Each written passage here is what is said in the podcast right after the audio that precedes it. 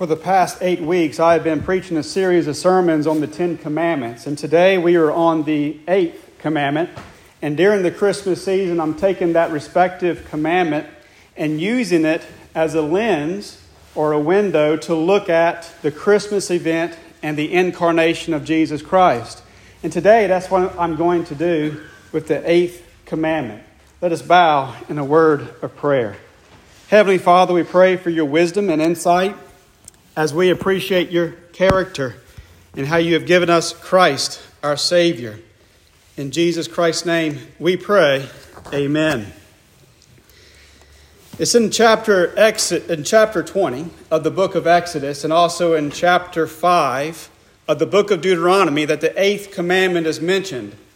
You know this commandment in English when it says, You shall not steal.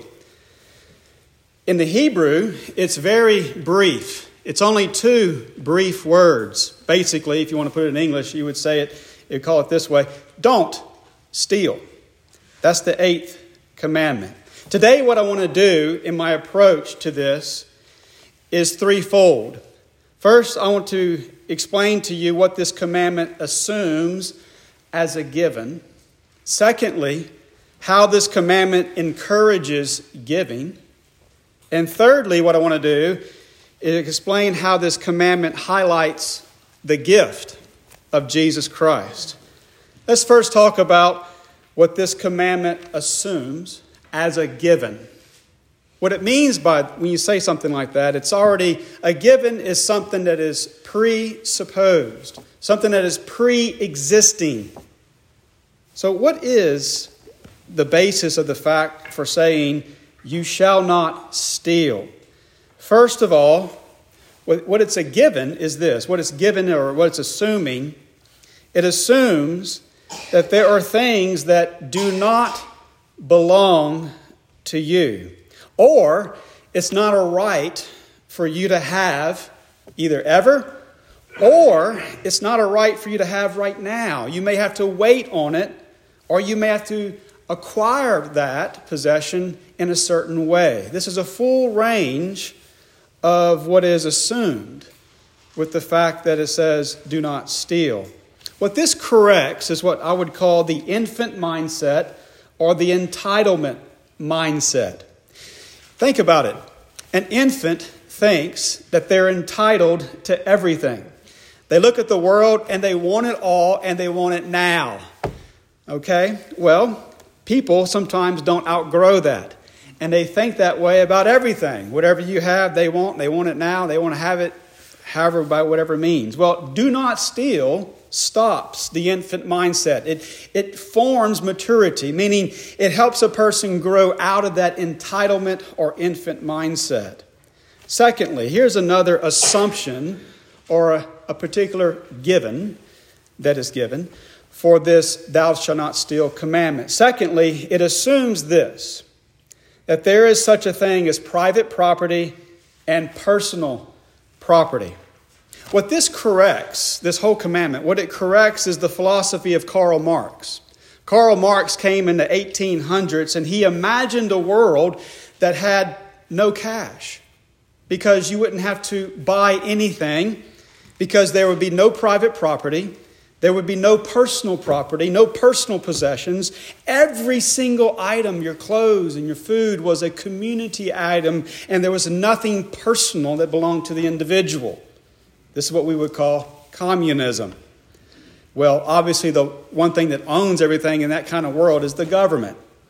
So, whenever this commandment comes in saying, do not steal, it assumes that there are personal things or personal property that belongs to individuals and you cannot steal from those people. Thirdly, and this here's my final assumption that this commandment is teaching us, is that this commandment assumes, whenever it says, You shall not steal, it assumes that you should be considerate and respectful of what belongs to another person. Um, if you're going to not steal from it, you're going to respect it and be considerate of it. Now, this is how I want to transition now to explain to you how this commandment encourages giving. What I've done in the past several weeks, we've looked at the book of Deuteronomy. The book of Deuteronomy is a commentary on the Ten Commandments. And there's a section of Deuteronomy that deals with the eighth commandment. And what I'm going to do for you today is give you a very brief explanation of a few cases in which Moses is applying the eighth commandment. And I want you to hear a repetitive word of my explanation. It's the word giving. This is how Moses is applying a practical way of the eighth commandment. Number one, and it starts, you can look at this later in your spare time, but it starts in Deuteronomy chapter 23, verse 15 and following. Here's several cases. Number one, do not steal means this it means you give to the well being of those in distress. Moses gives a case where if there was a master mistreating his servant, and the servant, that other man's servant, runs into your property for refuge, Moses is telling the Israelites at that time to take care of that other man's servant. You cannot mistreat him like, you, like the other man mistreated him. You cannot oppress that servant to, that runs to you for refuge. You are to give to him consideration and respect and well being. Number two, do not steal. In Moses' time period, it means this you do not give to the Lord an earning or a tithe that comes from immorality. If there was a woman, Moses talks about this, if there was a woman who was earning a living with a very immoral lifestyle, God would not accept her money, her offering, her tithes in the tabernacle. Number three, here's another case. If your brother comes to you and is in need for a charitable loan, you are to give him that loan, but you could not charge your brother interest on that loan. Number four, here's another application of do not steal. It means that whenever you make a promise or a vow to the Lord that you're going to give to the Lord something, then you cannot delay in giving it whenever you have that vow accomplished or whenever you have the means to. You are to give it immediately when you have that possession, if you make that vow. Fifthly, and here's a fifth application of this standard that Moses talks about in Deuteronomy chapter 23. If a neighbor kind of walks through your property to go to the other side, and he's walking through your vineyard, and he sees some pretty grapes, well, you are to give him some grapes this way. He can go and eat some grapes off your vine and fill his stomach with your grapes, but he cannot fill his pockets and he cannot fill his container. You're to share a little bit. That's how you're not stealing from your neighbor, you're actually giving to your neighbor. That's called a gleaning law in the Old Testament. Another aspect, or a sixth con- uh, case that Moses applies this commandment, is to a woman who has went through two divorces in Deuteronomy chapter 24. And Moses' commandment basically is this that you have to give respect or respect that woman in a respectful manner in their time after she has gone through two divorces. If you show disrespect to her in a certain way, then you're stealing from her. That's the context there. Seventhly, I got two more just to share with you before I get to Christmas, okay? But the seventh one is this if someone owes you money and you want to say, I want a pledge from you, I want something, a collateral, you cannot go and get their, their source of food and hold it for collateral or hold it for a pledge. In this case, it's a millstone. A millstone was used to make grain and make bread.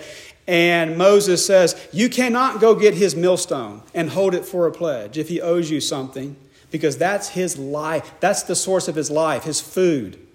So God is limiting the way in which the, the big get bigger. He's limiting the way in which you these people who have things, he does not want them to oppress the poor or oppress people. Otherwise, they'll be stealing from these people. Lastly, let me mention this, and this is a good application to our civil government. God says if, if there's anyone who is a kidnapper, if anyone steals another person, that kidnapper is to be put to death. That's a very practical application that when you see the severity and the, the giving of respect to life and to the innocent victims, it, we should encourage our civil government to put kidnappers to death, the death penalty. That's a very appropriate application even today. So, let's move on now. As you see this list of commandments and how he's applying the stealing, the thou shalt not steal commandment in the Old Testament, it's about giving, it's about being generous. So, how does this commandment? It, it gives you a window into the heart of God. The fact that God is a giving God, God is not a stealing God. This gives you insight into the, into the incarnation, and that is the Christmas event. How does this commandment highlight the gift of Christ? Number one is this God has always been giving ever since day one. When you look at creation in Genesis chapter 1, God is giving and giving. An act of creation is a gift of God. And the birth of Christ is an overflow. It's an overflow of God, the Creator. Yes, He's the Redeemer, but also it's an overflow of His creation in this sense that He is creating something brand new here in all of history. That is, he is taking humanity, a, a, piece of flesh, humanity, human nature, and he's adding it to his Son, to God the Son. So, number one, in Christmas, you see that God is continuing to give as he has always given, starting in day one of creation. Number two, here's another application of this.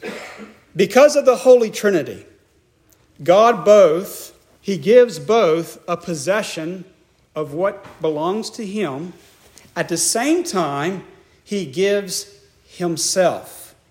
Let me explain what I mean by this. When you understand the Holy Trinity, which is this there is one God who is Father, Son, and Holy Spirit. How does the Son of God relate to God the Father? Well, we say this in Christianity He's begotten of His Father. That means the Son belongs to the Father. So, in this sense, the Son of God has been given to us. The Son of God belongs to his Father, and the Father has given his Son to us. So, in that sense, God the Father has given us his possession, what belongs to him. At the same time, Jesus is not simply the Son of God. This is very important. Jesus is also God the Son. He is fully God, just as much as the Father is fully God and the Spirit is fully God. So, whenever God the Son comes down, this is God's way of giving Himself. This is why the Trinity is so important. It's not just simply that God is giving something that belongs to Him, like, oh, you know, here's my phone, it belongs to me, you can have it, or here's my son, you can have him, he belongs to me. It's, it's a possession, but also it's the person. It's the gift and the giver coming together in the Christmas gift. That's how great of the magnitude of Christmas is. God is giving Himself to you. Thirdly, let me mention this.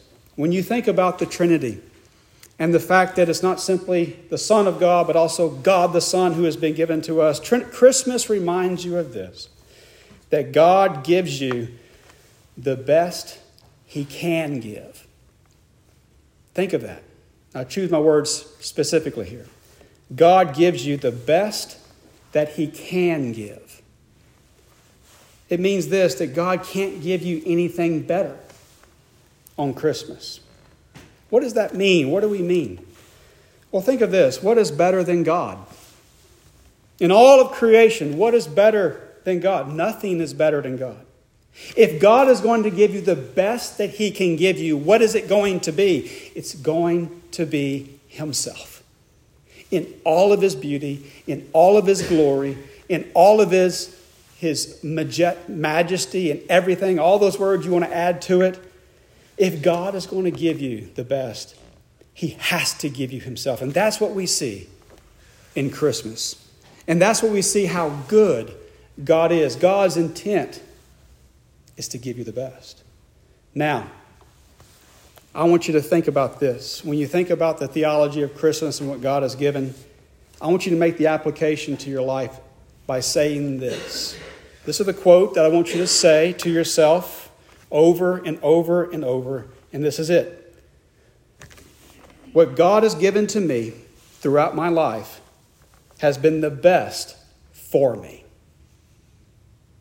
Think of that. Christmas, God gives you the best He can give. Throughout your life, God has given the best for you. You may want to challenge this. You may want to think, wait, wait, wait, wait, wait. All the things I've gone through, all that I've seen, all that I've suffered, are you saying that God has given, that that's the best for me? All that God has intended and all that God has meant for you, yes, God has given you the best for you. I want you to ask why. Why, Pastor? Why can I say that everything that I've received is actually the best that there could be? for my life? And the answer is this because your God is not a God who steals. Your God is a God who gives. Your God is a God who says, This is what you need, and this is what I want to give to you. Your God's character is revealed in Deuteronomy. He is concerned that people are giving to other people. And that's the heartbeat of your living God. That's why it's impossible for God to steal. It's impossible for God to take something from you wrongly. Remember what Jesus said? It is Satan who comes to steal, to kill, and to destroy. It is God's character to give. So, yes, there may be hard times. There are hard times where Satan comes and steals. Satan comes and kills seeks to destroy, and all that. But what does God do in response to Satan's thievery? God gives and gives and gives, and he outgives the devil. Whatever Satan may take from your life, God outgives. God is the one who supplies. And all that gift in the micro little world of your life, it comes down as a result of Christmas. Because that's whenever Jesus Christ came to save the world, to pay for our sins, to conquer the reign of sin and death, to claim his victory over all this world. Satan tried to steal the world from God and rule over it. In Genesis chapter 3, God says, No, no, that's mine. I'm not going to let you steal it from me. He sends Jesus to conquer that world, to retrieve it back, so that he can now give you the best in your life. This is the source of contentment. When you look at a scan of your life and you realize, I had the best because God is a giving God and He's going to give His best to me. And if you struggle to say this, you can say this at least. One day I'll understand that. You may be in an intense moment of pain where you can't say that right now verbally. But mentally, you can tell yourself, one day, I'll be able to look back and see how God's hand was giving, even in this hardship, even in this pain. Satan may have stolen in that moment, but God intervened and worked it out so that he would give good in the end. That's how giving God is. It starts in Genesis chapter 1, it goes all the way to the Christmas event, and it trickles down even in your life. Because your God is not a God who steals, but a loving, gracious, generous, giving Heavenly Father. Let us pray. Almighty God, we pray that you will strengthen us in your character. Strengthen us, Lord, to reflect your image in our relationship to others. We pray, Heavenly Father, that you will give us the generosity of the Holy Spirit that, Lord, your generosity will spill out even in our life. And in, in the times of difficult providence, we pray, Heavenly Lord, that you will grip us in the grace of your giving hand, that you will help us to realize that even though the enemy will come to steal and kill, you come to give and to make life anew. We thank you, Lord Jesus, for your redeeming grace in this Christmas season. Amen.